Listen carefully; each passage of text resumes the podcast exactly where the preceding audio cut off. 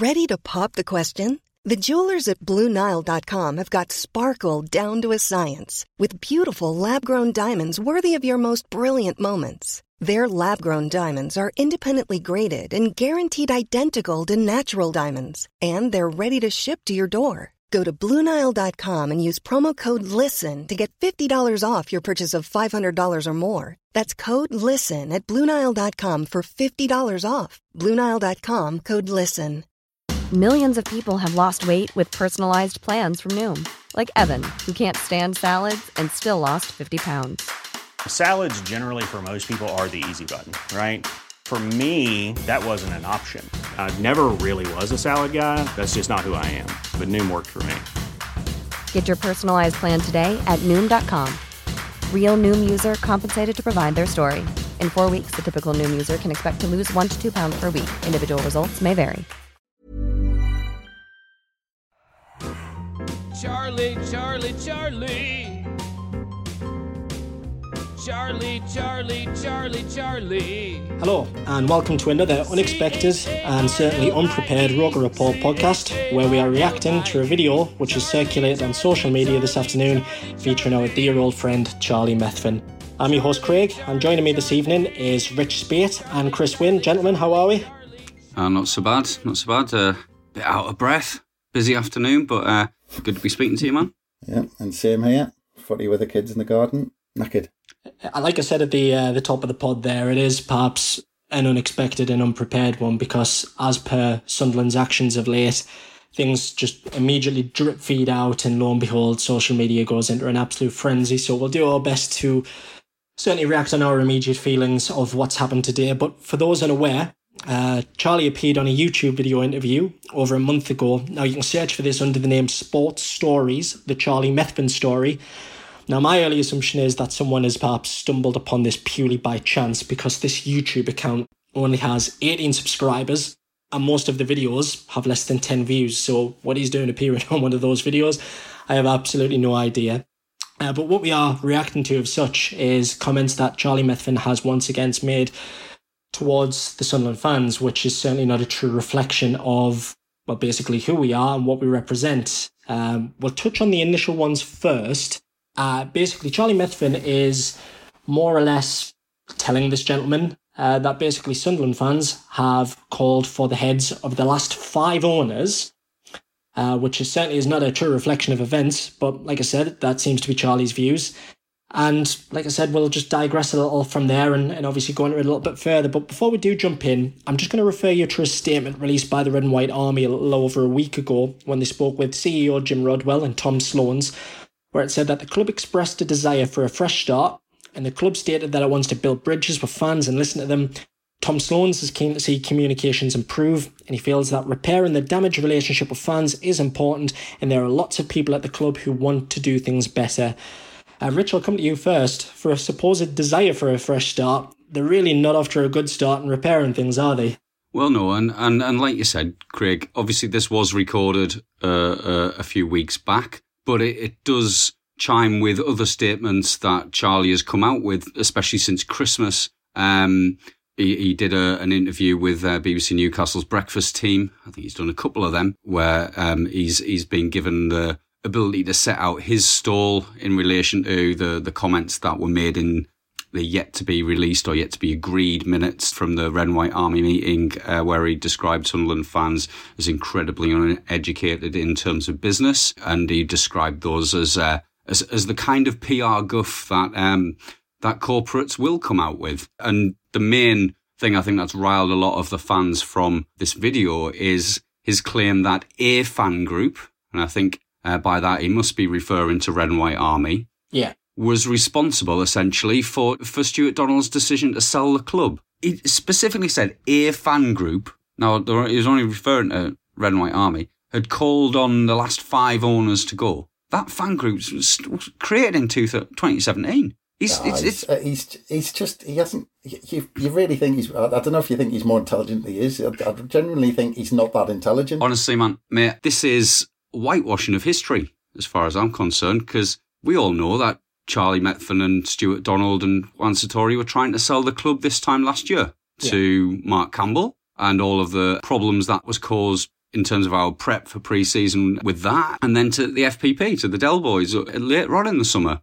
He's been trying to sell this club for at least 12 months, if not longer. And to claim that it was the Donald out campaign, and if people have, have been listening to the pod long term, will know that I wasn't absolutely behind that campaign when it first came out between Christmas and New Year, mainly because of my view that we needed a bit more of a plan and we needed something to replace or something in place to uh, to ensure that the fans at least had a voice in whatever new ownership takes over. But it's a rewriting of history to say that it was Red and White Army, A Love Supreme, Wise Men Say, and Roker Report's statement on the 27th of December that caused the club to, to be put up for sale. It was already quite clearly up for sale. And Methven seems to be hell bent on, on using this gaslighting tactic of, of basically trying to get us to doubt our own history and our own understanding of the sequence of events that have that have played out at the club over the last 12 months. I think it's disgraceful, to be honest.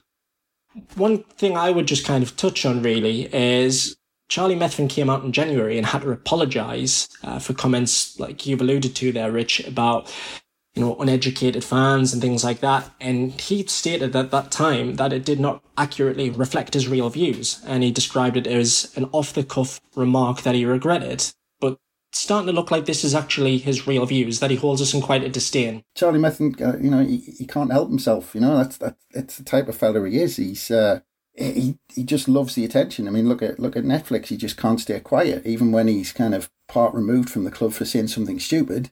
He comes along and says something stupid. It's this suggestion that we're somehow unique in terms of our whininess or whinginess or uh, how reactive we are, you know, and and it being yeah, a reactionary fan base that can't see the long term picture. We do see the long term picture. We're the ones who are in it for the long term. Mm-hmm. And, I, and, and I really do see Methven as one of these people who's well schooled in a, in a tactic we're all becoming very familiar with in, in the UK and elsewhere of divide and rule. Because what he was trying to do in that statement that he made on, on the YouTube video that's been circulated today is to try and create a divide between the fans. Now, we weren't all in line behind the December 27th statement, as I've said.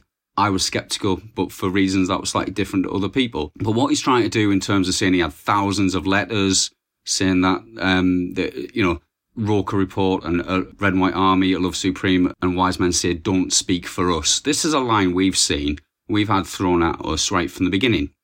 And I've written about how we don't speak for all fans, we speak for ourselves, we're independent fan media. And to try and create a divide within what is at the minute quite a united front within the Sunderland supporter base of we've had enough of these people with the season card refund issue, etc., etc. We've had enough. And what I see these as tactics as doing is trying to create doubt and division in what is a, an increasingly united supporter base.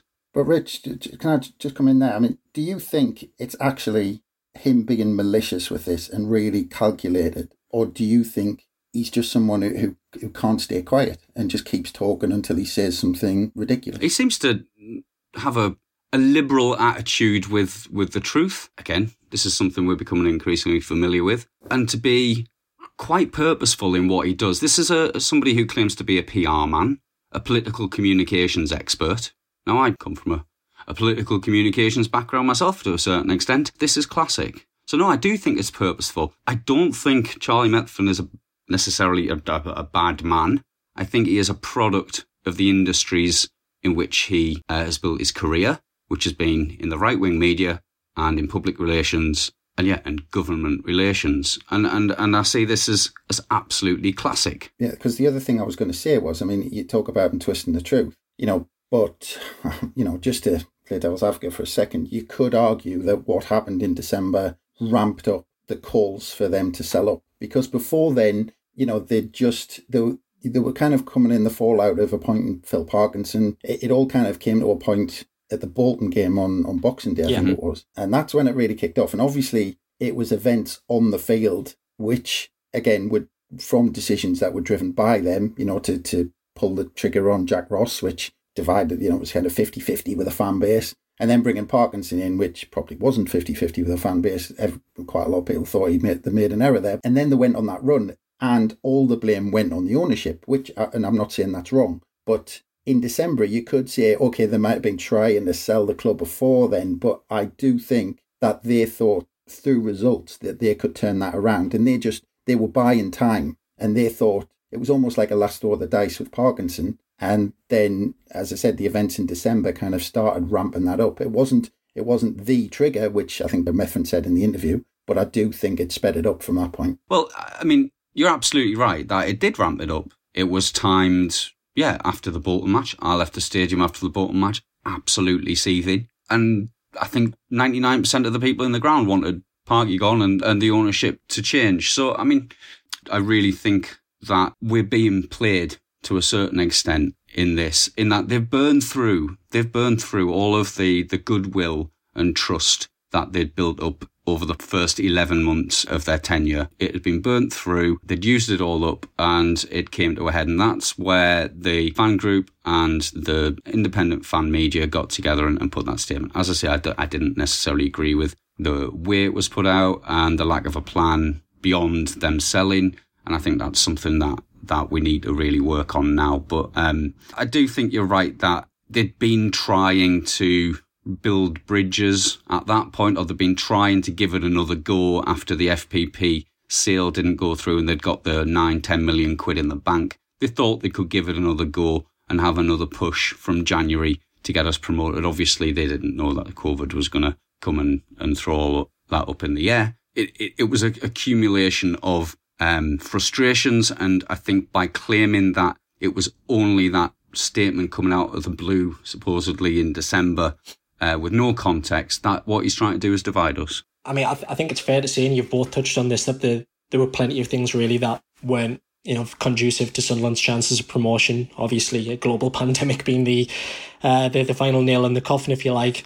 But there was so much involvement in the whole thing. Uh, managers, as you mentioned, players, owners, and and to imply that the views of a group of fans, you know, getting in the way of a successful season. And that seemed to be the, the their kind of defense, if you like, what they were saying at the time. It was somewhat disingenuous. And and as you've alluded to, Rich, maybe a bit more uh, of a deliberate attempt to shift blame for the desperate state that we're really in um, just after Christmas. You've both kind of touched on the subject there about, you know, if, if results on the pitch, you know, begin to improve, does that maybe kind of take our attention away from, from the background affairs, from what's going on in the club?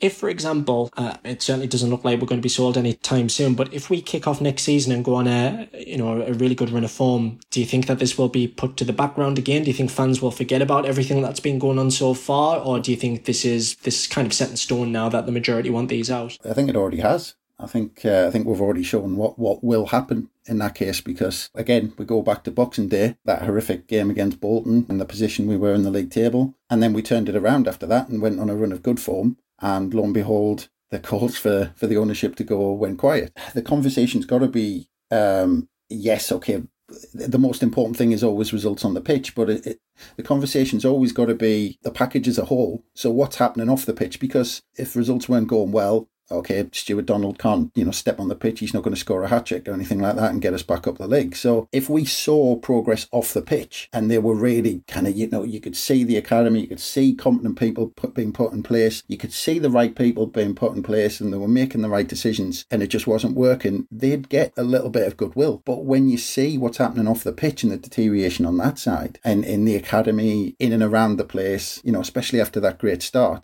you can see that deterioration, but at the same time, as I said, if results are going right, that conversation is going to go quiet again. Do you think, in terms of you know Charlie making these appearances on these shows, and it it does seem like a bit of a deliberate attempt to to kind of shift blame and, and divert attention away. But do, do you think that's hiding deficiencies in areas that that genuinely matter, as you've mentioned about things like the academy and things like that? I think as a fan base, it seems like we've all tried to bring the attention to, you know, external parties in terms of big news publications and things like that. And the common response that you'll get is, well, you know, we thought that you like the owners. And, you know, it seems like the only fallout that you've had with the owners is just because they don't go on podcasts or they're not as open or they don't sit in the away end uh, uh, in grounds anymore. So do you, do you think by doing these appearances that, I mean, this is purely speculative on my part, but, you know, do you, do you think there's any kind of method behind this or do you, do you think this is perhaps just Charlie's views? I think, you know, obviously they don't get the, the kind of attention that Sunderland would have got even if we're in the championship. And we know that their communication strategy from the beginning was to engage with fan media, which they did. We and Wise Men Say a Love Supreme allowed them access to the platforms that we have. I do see it as it's part of their strategy to engage with online media because the traditional media aren't really going to engage with them. I mean, obviously they've they've had the big publicity boost around um, the Sunderland Till I Die, etc. Obviously, and and Charlie's um, celebrity has uh, celebrity star has, has, has shone a little bit brighter because of his um, constant appearance on our screens on Netflix. So, I mean, he's going to try and get his voice out in as soft a arena as possible. Breakfast radio, uh, YouTube channels, that, that kind of thing where he can quickly brush over the detail and create his own narrative. This is, this is what they do. They're all about, and, and when I say they, these political communications experts and right wing columnists, they're about controlling the narrative and about creating division and doubt and, um, questioning people's perception of reality. I, I come back to the same idea that this is essentially a gaslighting tactic that they've used ever since they've failed to sell the club to FPP. A few of the other comments that have come to light, I think we will, I'll just touch on this before I mention the, the comment, but we're all family men. We have children. But Charlie mentions within this particular video uh, podcast uh, a suggestion that fans who care about their club don't have much else in their lives and that the Northeast is a weird place to be. Now, I can only speak on my part here, but I find that just an incredible thing to, to say. I mean, by all means, we've all got our priorities, but our number one hobby, of course, is our football club. But y- you can't really make comments like that. That is, it's just kind of purely PR 101 that you don't want to disenchant or, or certainly alienate your punters. I think again, this uh, it, there's a tactic behind this. We we speak and write about these things in depth. We think about them in depth on Roker Report, A Love Supreme, on Wise Men Say, on, on other fan outlets. People are thinking and writing in depth and spending a lot of their own time thinking and writing in depth and showing them for what they are. So by suggesting that it's only some obsessive fans who've got nothing else in their lives. That's that's a tactic to separate out the people who are who are speaking up the loudest from everyone else who, who doesn't have the privilege of the platform that we have. It's it's cynical in the extreme. I slightly I, I disagree. I, I I disagree that I think you're giving him too much credit. I, I think he's the type of person who's always getting away with being able to say what he wants. And I think he's the type of person now where quite often, and I think we saw this in Netflix, where sounds come out of his mouth and without anything being engaged uh, before those noises come out. And I, but I think he's he's been, and you you mentioned it. I think he's been in an environment for for so long where he can just he can do that and nothing comes of it. You know, whether it's in his own companies or whether it's PR or media or whatever it is he's been in an environment where he's able to do that and it's it's a kind of well so what that that that's getting me to where I am today and I think his his comments were just purely that's what he thinks and, and the noises came out. And I don't think I think you're giving him too much credit for him being calculated in that way. But I think if you if you take those comments in isolation what he's shown with those comments is that he doesn't get it. Now he's talking about Sunderland fans being so passionate about the club because they've got nothing else. Now that's again just him being unfiltered and just and just coming out with it. But it's it's him seeing how passionate the Sunderland fans are about their club. And it's it's a northeast thing because we're so we're so tribal about what you know our football club and the passion we've got for it. And he doesn't get that. And it's he it's him trying to compute how passionate we are about it. And he's decided i think probably just because he's prejudiced against the area probably that we just have got nothing else in the world to, to concentrate on. And I, that that's my opinion. I, I, I don't think he's as calculated as you're giving him credit for. I, I, I think i think he's shown himself uh, uh, able to use underhand tactics when he wants. I'm not going to say much more about that than than than, than that because I, I, I can't put the evidence out there. But uh, yeah, but I'd say it's obvious when he does that. Well, yeah. I mean, some of it is is very easy to see if you read between the lines, shall we say? Um, but. Yeah. I do think it brings us on to like a, a, slightly different issue, which is whether it's Charlie Methven or Stewart Donald or well, Juan Sartori, comes in and uses his new British residency to buy the club or whether it goes to another group of individuals from, from wherever, this country or another country coming in and, and taking control of the club. Uh, we we really as a as a as a fan group can't let this happen again, in my view. And maybe we are obsessive, and maybe we are overly involved emotionally in our football club compared to say Oxford United fans. But we do have a, a, a supporter base that is large and passionate and involved and keen to to put things right. And and I think that's got to be the next steps for for Sunderland fans, really. What I would like to say though, just just on that point, and in no way, because it, it makes absolutely no sense, did uh, Stewart Donald and Charlie Methven come in and you know do it for a laugh. They, they desperately wanted success because imagine the profile that they were going to get if they took Sunderland all the way back mm-hmm. up to the Premier League. You know, I mean, I'm not saying they wanted to do it for the right reasons, but they wanted to make a success of it. I think Charlie described it as a sporting challenge in that clip, didn't he? Yeah, they knew the rewards for them. I mean, being being club owners in the Premier League was going to. I mean, imagine what it was going to do to them on a mm-hmm. personal level. Yeah, I mean, it's, it's 350 million quid in your in your pocket. I was going to say, I think one thing that I'm sure that we all agree on, we certainly wouldn't begrudge anybody making, you know, any sort of profits of such providing it was done in the, the right way if it was the case that we got promoted. I mean, because we still really do not know the full factual bought the club with its own money sort of argument. Well, uh, everything about that really, because there's so many variations of the story that's been put out there. But if it was the case that the club was bought legitimately and it was done in a in a proper way, if they got us promoted and you know right now we were set to resume football in the championship, if they sold us and made made money, would say that's absolutely fine. You can go on your merry way. But I think what is certainly sparking fury is you know the, these continuous disparaging remarks. Really, um, I mean there was there was another one that is is kind of discussed within this this conversation that he has with uh, with the gentleman on YouTube, where he mentions about patience not existing in the northeast, and I think you know, uh, you've both rightly touched on the northeast. It's a very, very um, well, it's a hotbed for football. Everybody always says mm-hmm. that. Um, but to to kind of touch on about the patience and things like that. I mean, let's be fair we we give them as much time really as they needed. We rolled out the the welcome carpet for them. We had thirty two thousand there for the first game of the season against Charlton. You know, we had forty six thousand against Bradford, almost ten thousand at Blackpool. We, we backed and supported them the full way, and they had absolutely every ounce of support that we had. And I just found it somewhat ironic that they mentioned the word like patience and things like that because I, I think in terms of their actions, you know, they they actually told us on a podcast with Stewart when he spoke with with Graham. It was it was the day of the Portsmouth game um, of the season, just curtailed, and and Graham made comments saying that you know he felt like Jack Ross wasn't his man, this that and the other, um, and he asked for Stewart to to give a response and state why he was the right man for Sunderland. And that's one of the things he touched on. He said he felt that we needed a bit of patience, we needed allow time for these signings to embed. And then lo and behold, it was less than eight weeks later that they actually sacked him. And they turned around and said, oh, you know, he's not going to be achieving this target, this, that, and the other.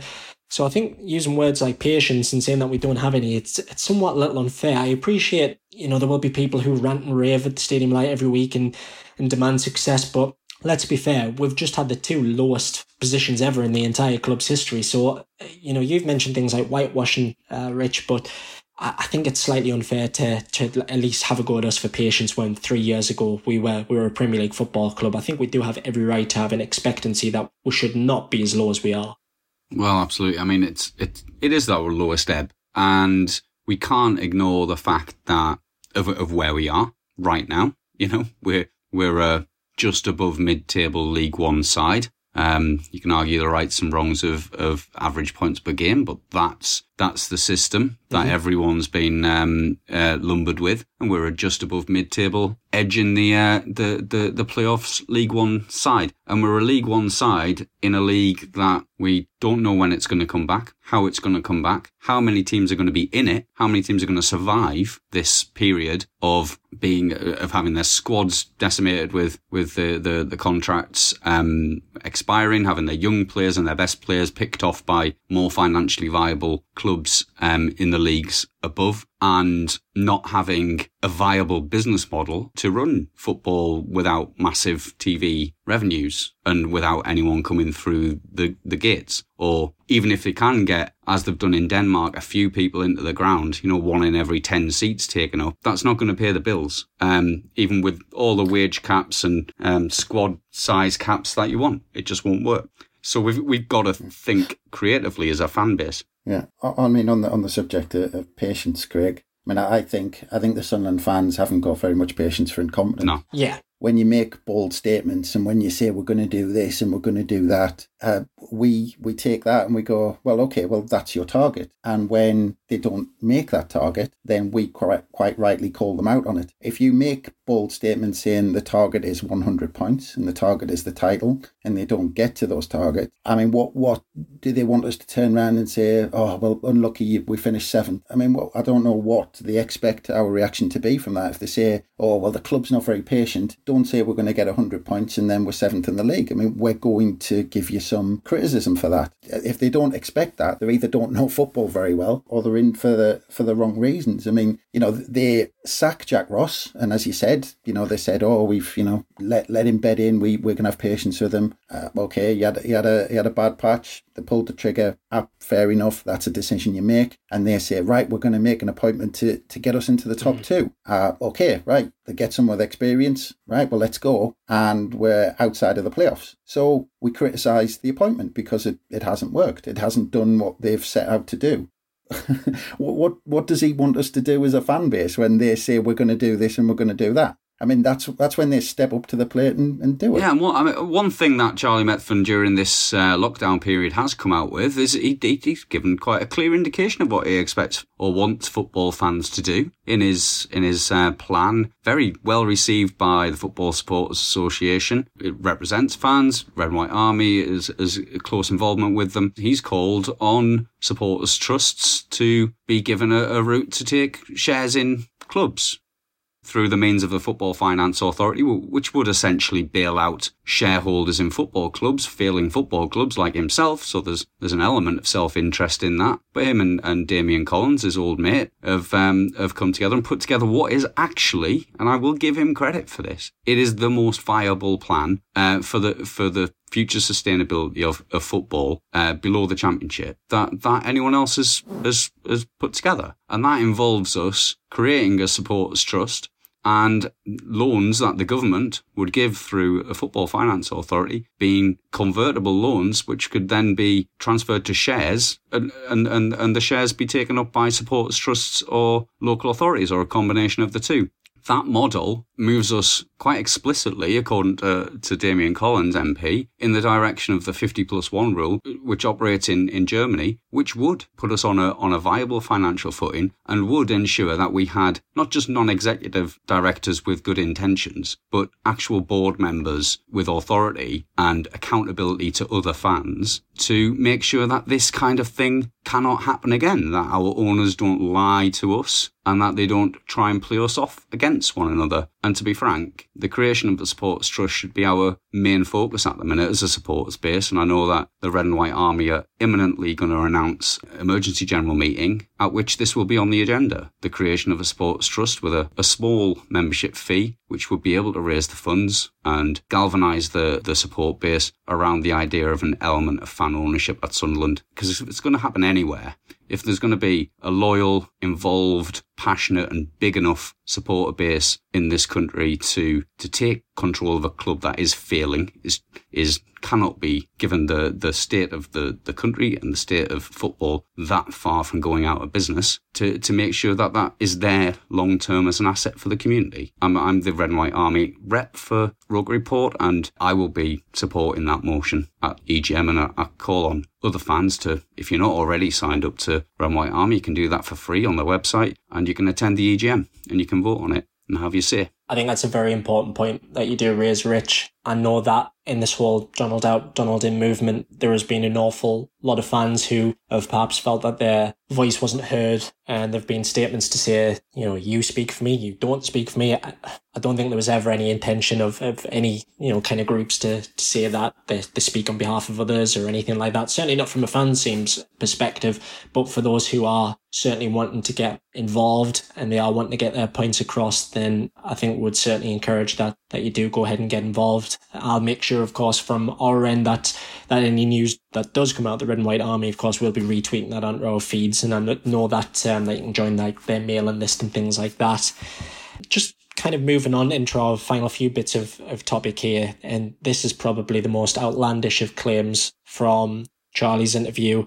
Um, it basically came out the claim that we have improved in every single transfer window since they've took over. Um, bit bit of a weird random thing for him to come out with, but go on, I'll throw this out of the pair of you. Um, we've progressively got worse. Surely that everybody can see that. Well, if they're getting the first one, well, the second, Second one, one. the first January one would be in the championship right now. Um, it's as simple as that. They screwed it up. Maja went. They brought Will Grigg in. Yeah, okay, lots of people wanted it. I, I, I can vouch on the Roker Report live transfer deadline day podcast that night that I said I thought was a bad idea. I'd never really rated him, didn't think it would work, uh, and it hasn't. And it, but it's the nature of the beast. You get relegated, and your funds go down, especially with the way you know parachute. We know the parachute money's going to dry up at some point, so we're obviously going to tie the purse strings up. And it's the nature of the beast of getting relegated. Every every window, generally, your squad is going to get worse. And with all the will in the world, we can't go out and go buy championship players because we're not in the championship, and we can't afford to pay championship wages to to bring them here, you know, to play in League One for a year. There's no guarantees, and and that's the that's the nature of the beast. And, and we've we've got to try and plan to build a squad just to get out of League One. Window by window, it's going to get worse. Yeah, I think that is a, slightly strange statement. Obviously, we've added some good players to the squad. I mean, I have to say, all right, Bailey Wright did have a track record of injury, but his, his quality was there for everyone to see. Jordan Willis has been a, a revelation. I have to say, one of the the best defensive players I've seen play for Sunderland in the last few years, whether whatever league we're in. I think he's, I think he's an excellent footballer all round, and and we've we've unearthed a couple of gems as well, particularly in in Luke O'Nien, um, somebody who embodies everything that any supporter wants to see in a player. But when it comes to those crucial signings, I mean, I have to say, Chris, you were you were your foresight is uh, unrivaled. I was hopeful that that Grigg's reputation, you know, live up to the reality, or the reality would live up to the the expectation. But I, I had a certain skepticism that somebody who wasn't able to get into Wigan's struggling championship team last year would necessarily be the answer. And overall, their, their management of contracts of younger players, something they spoke about on this podcast in autumn 2018 has, has been crucial and something that they, they were looking at and that they understood what had gone wrong with previous regimes and contracts. We, we haven't seen them able to tie our best young players down to contracts at all. Indeed, we've seen the opposite. We've seen our best young players being picked off by the, the clubs in, in higher divisions, in other divisions in Europe. And it's extraordinarily disappointing. So I think in terms of the, the overall recruitment, it just simply hasn't been good enough. Been the too many players brought in who the managers haven't seen fit to use. I'm not going to get into whether Parky's the right man or not. I, He's not going anywhere anytime soon, is he? well, really? not unless we have So- uh, new owners. No. Yeah. But I'd, I'd just like to clarify. I mean, what I was trying to get across there, probably not in the, the best way by saying I think we're going to get worse, but is I mean, I'm just taking Luke O'Nien as, as an example that he, I think fantastic, fantastic uh, player for where we are, fantastic lad. You know, you, you hit the nail on the head. Exactly the type of character we want in the squad, especially where we are. But I'm I'm still not. If we got promoted, I'm not hundred percent sure he, how well he'll cope with the championship. Could he make that step up? And that's kind of what I'm saying is that you bring in League One quality players who you hope would step up. Um, instead of buying, you know, if we were in the championship, we'd be hopefully, you know, if we were confident about it, we'd be buying championship standard players. But we can't do that. So we're always going to be buying that player who's that level below. Um, and I'm not saying we can't build a big a team with it, and that that's that's different. I mean, I think that's one of the mistakes we, we did with Greg. We went out for the big name instead of really trying to build that team to get us promoted to play like a team in the way that Jack Ross wanted us to play. Yeah. Well, I think that's probably an ample time to wrap it up. I would certainly encourage for those who are yet to see the interview, by all means, head over to YouTube and you should, well, really uh, form your own opinion. I suppose the video itself does last for, for over an hour. Uh, there is more comments that discusses Chris Coleman's departure, as well as obviously the reason why apparently Jack Ross was the ideal man. Um, so yeah, by all means, check that out. As for us, uh, we will be back in the next few days as we are finally set to release the Chris Coleman podcast. So I would thank everybody for the patience with that. Um, there will be an explanation in that podcast as to why it's took a little while longer than we would have liked to get released. Uh, but for our part, that's it from us. Uh, Rich, thank you very much. Cheers, man. Nice to speak to you. And Chris, thank you very much as well for speaking Cheers, to us rather than, you know, chairmans and vice chairmans and, and all of these other star players that you spoke with of late. It's a pleasure. But yeah, for, for more of our interviews and former player podcasts, like I said, we do have managers, assistant managers, stars from the 92 Cup run, and more coming up. And if you do want to listen to that, just make sure that you subscribe on either Acast, Apple Podcasts, Spotify, and YouTube. But that's it for us. Let's hope that the club don't do anything else silly, and then hopefully we won't have to release any more podcasts in the meantime. Thanks for listening.